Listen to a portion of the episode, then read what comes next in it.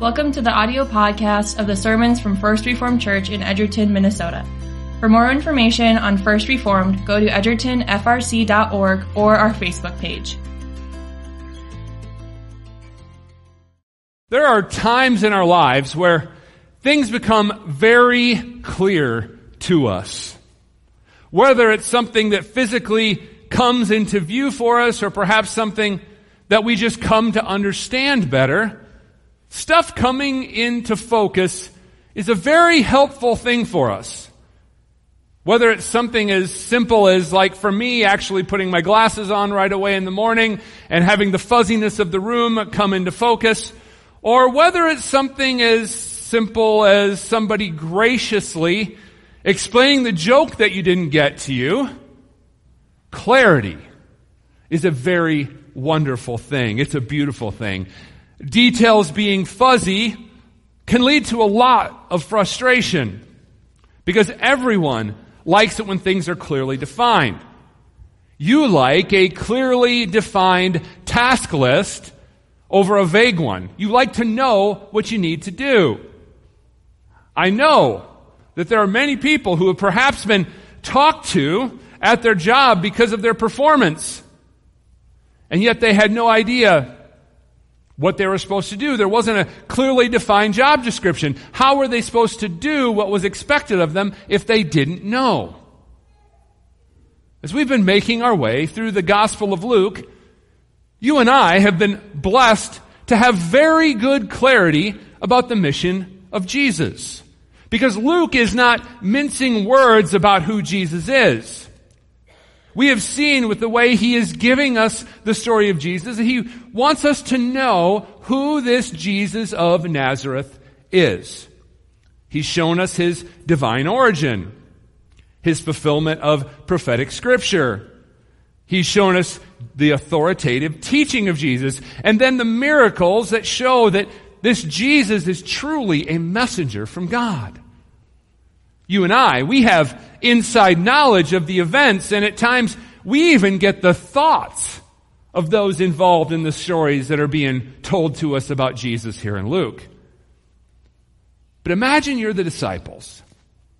You're out following Jesus here and there. You're seeing the miracles.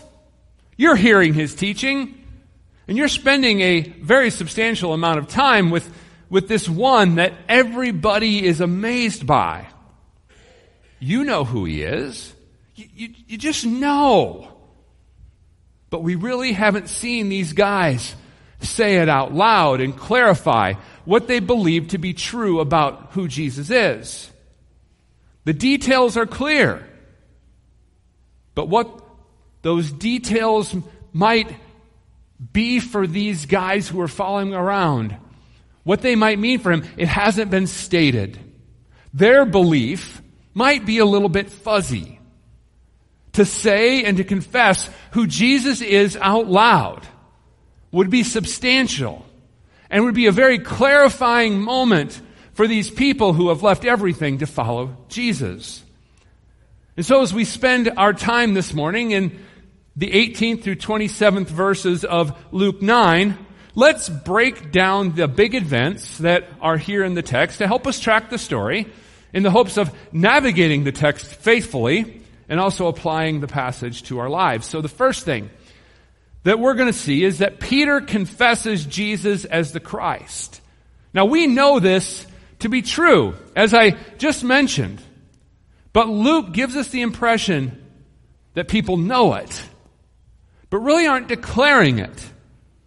And Jesus definitely isn't going to go around and brag about it, is he? But clearly, there is heavy chatter about Jesus out there amongst the people. And now Jesus wants to know what his own followers have to think about him. And Peter gives Jesus the answer that we already know to be true when he confesses him to be the anointed one of God. And finally, or, and secondly, Jesus lets, lets, um, lets them know that following them isn't going to be easy. We see that they are going to suffer. This is not an easy thing. You, you would think that being the top guys, following the divine Messiah of God would be a setup for Easy Street. Well, no, because Jesus himself is going to suffer. Jesus tells the disciples that the Messiah must suffer and die and rise again on the third day. They, Jesus is going to suffer. And so in turn, we see that the guys who are his followers are going to suffer as well. He lets them know. As I said, you would think being the top guys following this Messiah would be the way to go. I mean, you've got God on your side, right? But Jesus lets his followers know that they will be persecuted by the world. And so Jesus calls them to deny themselves instead of seeking glory. So we get a substantial change of pace as we come to verse 18 this morning. Last week we read that Jesus and disciples were trying to get alone. And they were followed by the crowds, and Jesus taught these crowds and he healed them. And because they were in a desolate place, he challenged the disciples to feed all the people. And then Jesus provided for them in abundance by feeding all 5,000 of them bread and fish. Now suddenly, as we come to verse 18, we are brought to a moment where Jesus is in fact alone and he is praying alone. We see this in the text. It, does something confusing here because it tells us that Jesus is praying alone, but then it tells us that the disciples were with him. Well, what we're being told here is that they are finally able to get away, just like they planned to do in what we saw last week, they are finally able to get, get away. Now, whether it was because they were finally able to sneak out and not be tracked, or because the people were satisfied with what they ate and they, they went home for the night, the idea here that Luke is giving us is that finally they're alone. And so what do we see that Jesus and his disciples are doing? They are in prayer. They are taking the time alone to commune with God in prayer.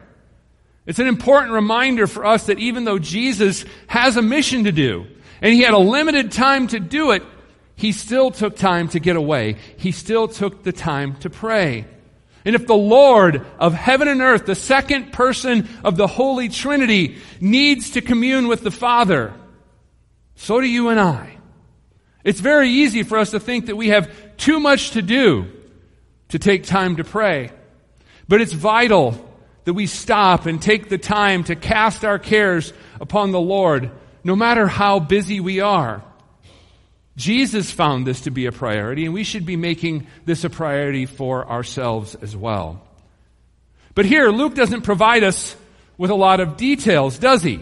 We, we see that Jesus takes advantage of their time that he has alone with the disciples to ask them a very important question. Who do the crowds say that I am? Now, this is an interesting question. Because you know, as the disciples are taking in the teaching and the healing ministry of Jesus, they're hearing the buzz of the crowds. Now, we've been privy to what the crowds are saying. Remember back to the story of Herod when he was wondering about Jesus in the previous chapter. But here, this same language that Herod used is being repeated for us. The commentary going on in the crowds is given to us as a reminder of the possibilities that people were putting out there in regards to the identity of Jesus. And so, we once again hear that some are saying he's John the Baptist, back from the dead. Now, now remember, they didn't have cameras. They didn't have social media to know what everyone looked like. They were hearing about Jesus, but they probably had no idea what he actually looked like. Many of them, they'd never seen him. So John the Baptist previously was drawing a crowd, and then he's killed by Herod, but people are now seeing another man drawing a crowd, preaching a message similar to John the Baptist, uh, doing amazing miracles. Maybe this is John, come back. Maybe this is revenge on Herod. Who knows what they were thinking? But John was like the prophets of old. He was unique, and so they weren't expecting just another prophet to arise so quickly. So maybe, just maybe it's John come back from the dead. But yet others are thinking Elijah. Elijah was the greatest prophet of the Old Testament. So it makes sense to this guy out there in the wilderness, maybe he's Elijah come back doing these great miracles like Elijah of old. Elijah was taken up in a whirlwind, right? He didn't die. So maybe Elijah's come back in a reverse whirlwind. You know, they, he went up in a whirlwind, came back down in a whirlwind. We have Elijah. Who knows? And yet still others are suggesting other prophets that have come back from the dead. Now all of these are relatively absurd to, to you and I, right? But think about it from their perspective. You're looking for an explanation to the amazing reality that is Jesus. And you're looking for answers. And, and then imagine the crowd element of this and, and how ideas would have spread.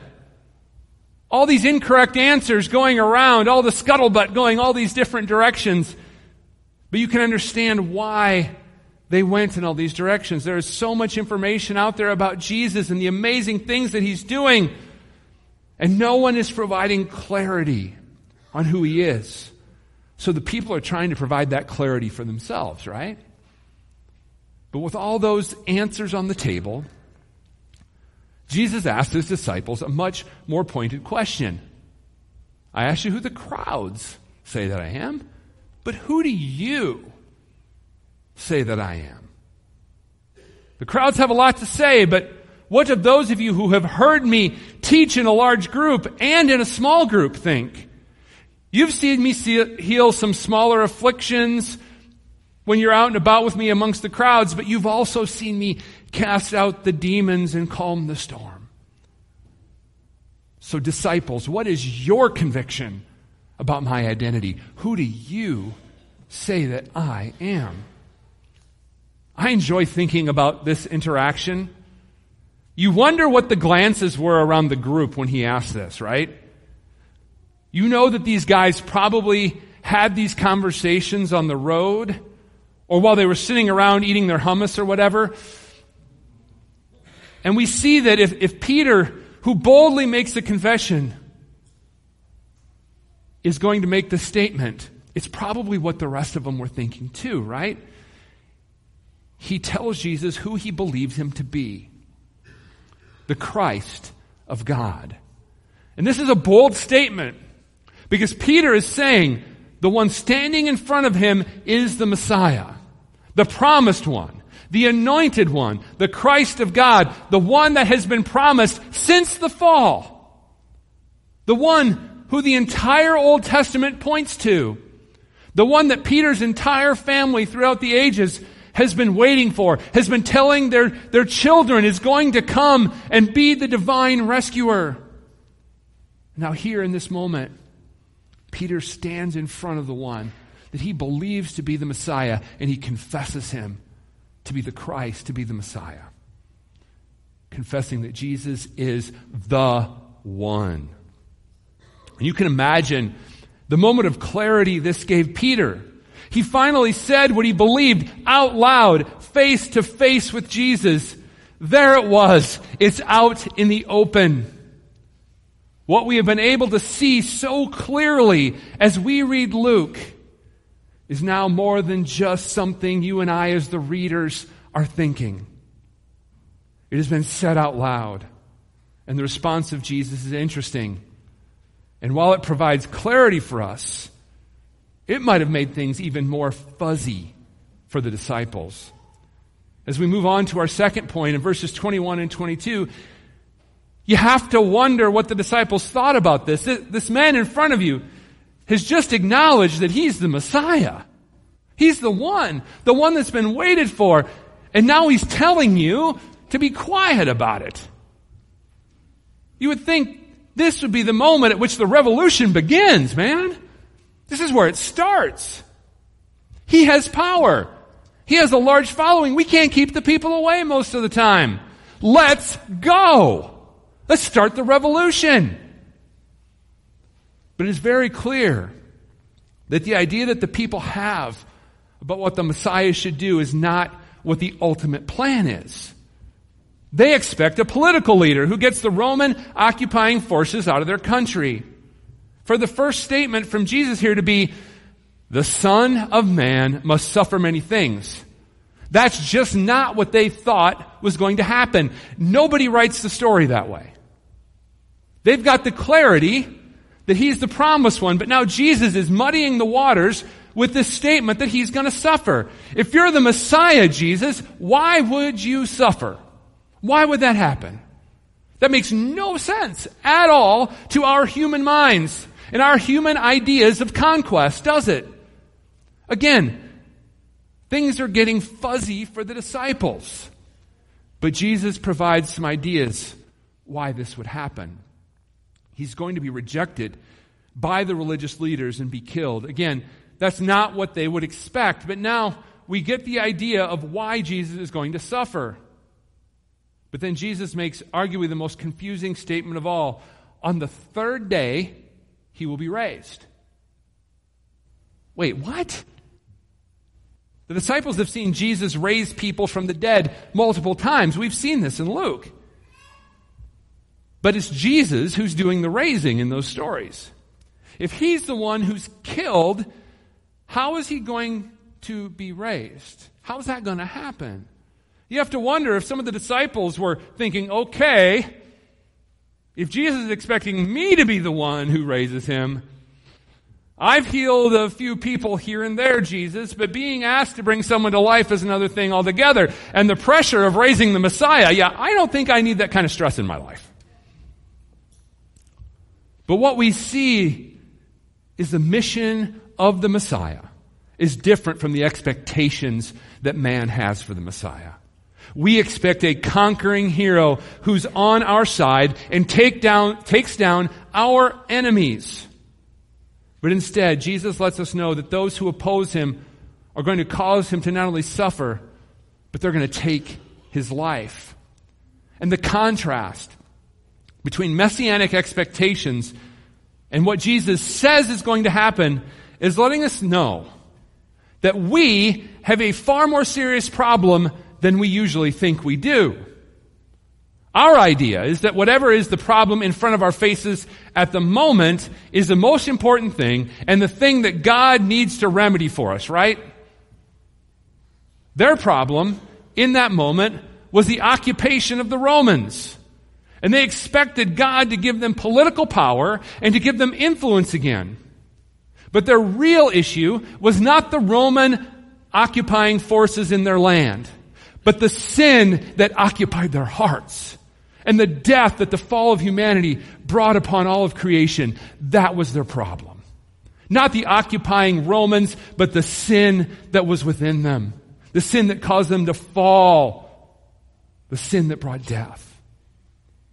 None of the things that we think should matter are too important if we remain dead in our trespasses and sins. We need a Savior who rescues us from death and to do that, he needs to suffer the punishment that you and I deserve for our sins. We don't need a teacher with good advice. We need a Savior who bears the wrath of God that we deserve and then rises victoriously over the death that we deserve. That's what we really need. And without that clarity, we're going to get the ministry of Jesus wrong. And Luke is making this unbelievably clear for us. This is what you and I really need. And with this clarity spelled out for the ministry of the Messiah, we then see what is in store for his followers as we move on to the final section of our passage and move to verse 21. Now we know from other parts of the Gospels that the disciples had pretty significant expectations of what they would get out of following Jesus. Remember the story of the disciples where they were arguing about who would sit at the right and left hand of Jesus when he came into his kingdom? Remember what they thought they were going to get out of this deal? They weren't expecting suffering. They were planning on conquest and human glory. And so when Jesus spells this out for them, it was probably a pretty significant shot to the gut. Because look at what Jesus has to say. If anyone would come after me, let him deny himself and take up his cross daily and follow me. That's not what we naturally desire for ourselves. We don't want to deny ourselves. We want to glorify ourselves.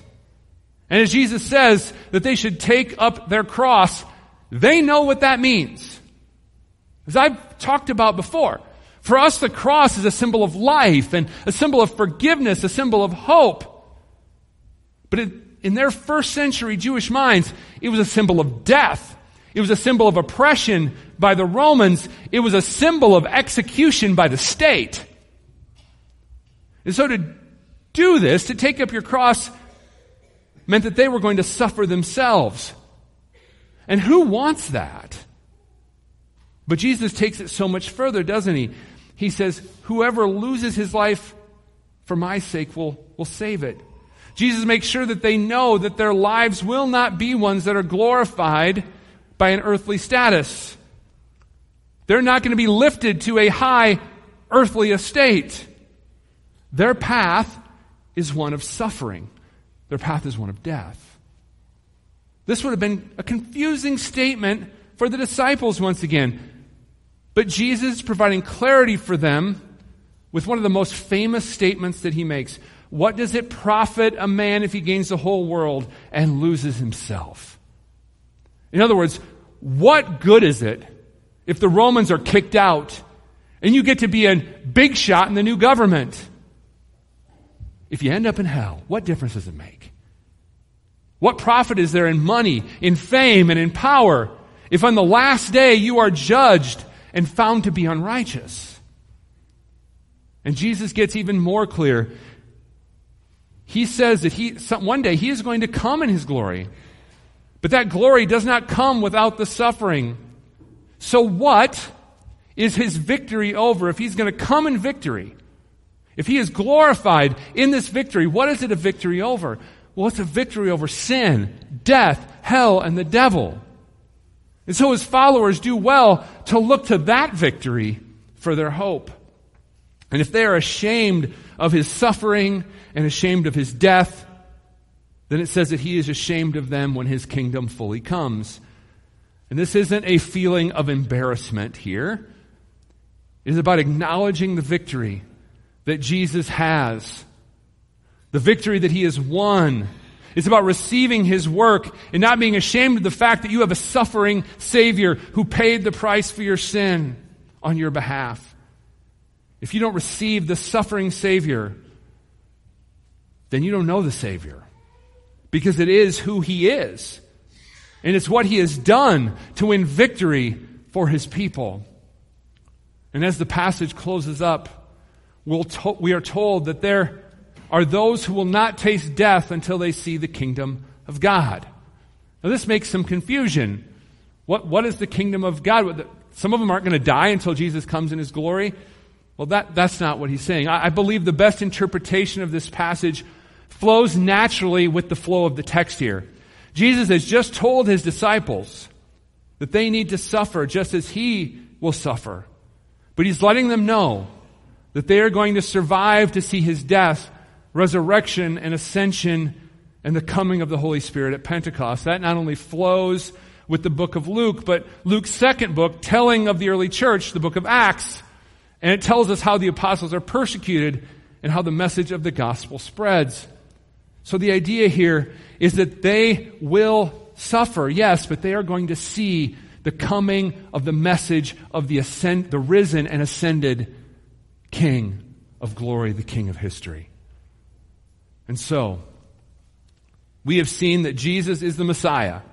Peter confesses him as the Christ. But we've also seen that he is going to suffer and die. And so will his followers. They will have suffering. And this passage is filled with the good news of what Jesus is going to do for his people, but at the same time, it's also filled with a call to discipleship that his followers must respond to. And so we're going to consider our response to this call to discipleship as our application. So as we look at God's Word and as we consider how we take it into the world this week, we think of this call to discipleship. And so the first application that I have for us today is a question. And it's the same question that Jesus asked his disciples. Who do you say that he is? Now we are blessed with the clarity of God's word on this matter. But still, we are prone to make Jesus in our own image. Do we see Jesus as a wise sage who has told us how to do things and how to love others, but forget that he is a suffering Savior? Do we think that somehow we follow Jesus and by our works we ascend to God? That we become more like God because we are doing the law? Or do we believe that we come to God not through what we do, but what He has done for us by suffering and dying for us in His divine nature and in His human nature? Do we receive the truth that His glory is found not in our ascent, not in human ascent and power, but instead in the glory of his suffering, in his coming down to us to bear the wrath of God. Who do we say that Jesus is? Are we still looking for earthly ascent and conquest? Or are we content with the message of the glory of the heavenly kingdom that he established in his death, resurrection, and ascension while we await his return to judge the living and the dead? Who do we say Jesus is? And do we let His Word define that? Or are we making a God of our own design? Are we trying to ascend to Him on our own? Who do we say that Jesus is? And in that same vein, the answer that we have, the call that we have on our lives, is to see that Jesus is the Christ of God and take up our cross in service of our Savior. He says to take up our cross daily. And the timing of us coming across this narrative as we work our way through Luke is excellent because it landed for us on Reformation Sunday. Now, when the reformers rediscovered the message of the gospel in the 16th century, and they realized that it was centered on salvation by grace alone, through faith alone, on account of the work of Christ alone, one of the categories that Martin Luther, Martin Luther blessed the church with was a teaching that I've mentioned before, the teaching of the theology of glory, human ascent, versus the theology of the cross, God coming down to us. Martin Luther taught that the theology of glory is the theology of the glory of man and in our belief in our ability to ascend to God by our own works. And it is an idea that matches the ideas of earthly glory that would have been the expectations of the crowds and of the disciples.